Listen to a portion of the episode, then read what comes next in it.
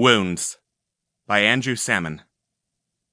The gray pall of early twilight muffled the city's raging at the gradual dying of the light.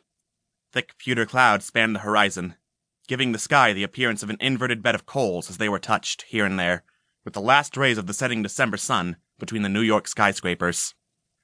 Such skies always reminded Rick Ruby of his father, and the cancerous death dreams die. His old man had told him once, while on leave before shipping out forever 20 years ago, that overcast skies were a reminder to us down here on Earth that sometimes evil is in the air, brewing hate in a cauldron as broad as the human heart, and how easy it was to forget that when the sun was shining and the sky was so blue, you felt moved to tears. However, the reasons for Ruby's mood ran deeper than that. The Christmas season always brought him back to how his father had spent his last Christmas Eve in a stinking trench in France.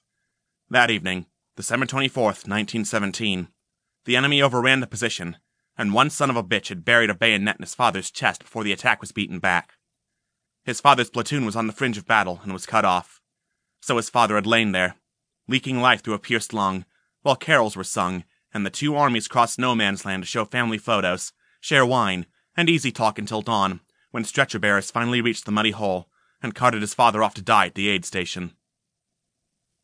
Christmas was a time of hate for Rick Ruby, hate for the enemy bastard who had murdered his father, and hate for cruel fate that had put his dad in that position in the first place.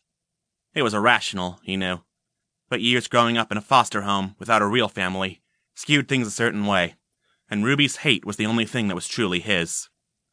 3 double whiskeys glowed like hot coals in Ruby's gut, stoking his ire as he strode along between the knee-high snowdrifts frosting the streets. He missed the light at the intersection, and passed the seconds thinking of the old man, heavy skies, and the isolation of the deserted street corner. The distant tinkle of broken glass made him turn his gaze slightly to an alley across the street. On the 3rd floor fire escape between 2 blocky tenements rubbing shoulders, he saw fractions of shadowed figures engaged in what appeared to be a tug of war. One side worked from inside an open window, obscured by billowing curtains and the closeness of the neighboring building. The other fought for purchase on the slick, grilled metal floor of the fire escape landing. The light changed, but Ruby stood transfixed. The guy on the landing, it was a guy he could see now, although the alley was draped in shadow, was losing the battle and was being hauled through the window.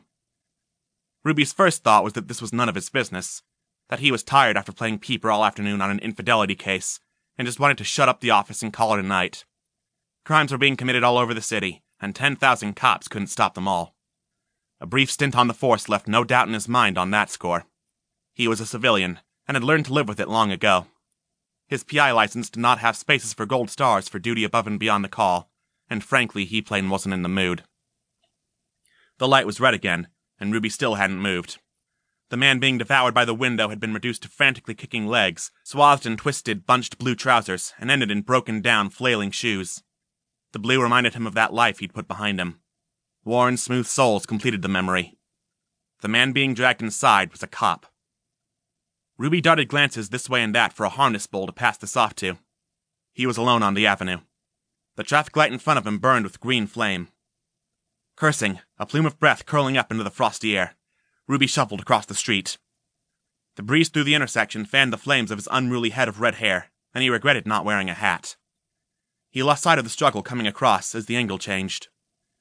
By the time he stood outside the alley, the man had vanished. Ruby looked up at the landing and saw only slivers of sky through the steel rods. He let some long minutes tick by.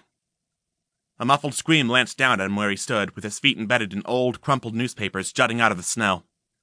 Compelled to act, he cursed again as he leaped upwards, his tall, muscular frame defying gravity for a second, until hard hands grasped the cold, rusted bottom rung of the ladder the combatants had pulled up after them. He had to catch the ladder when he touched down, for fear of giving away his presence below the 3rd-story window. He grunted as gravity toyed with the heavy bar in his fists, but he was able to gently lower it to the cracked, frozen asphalt.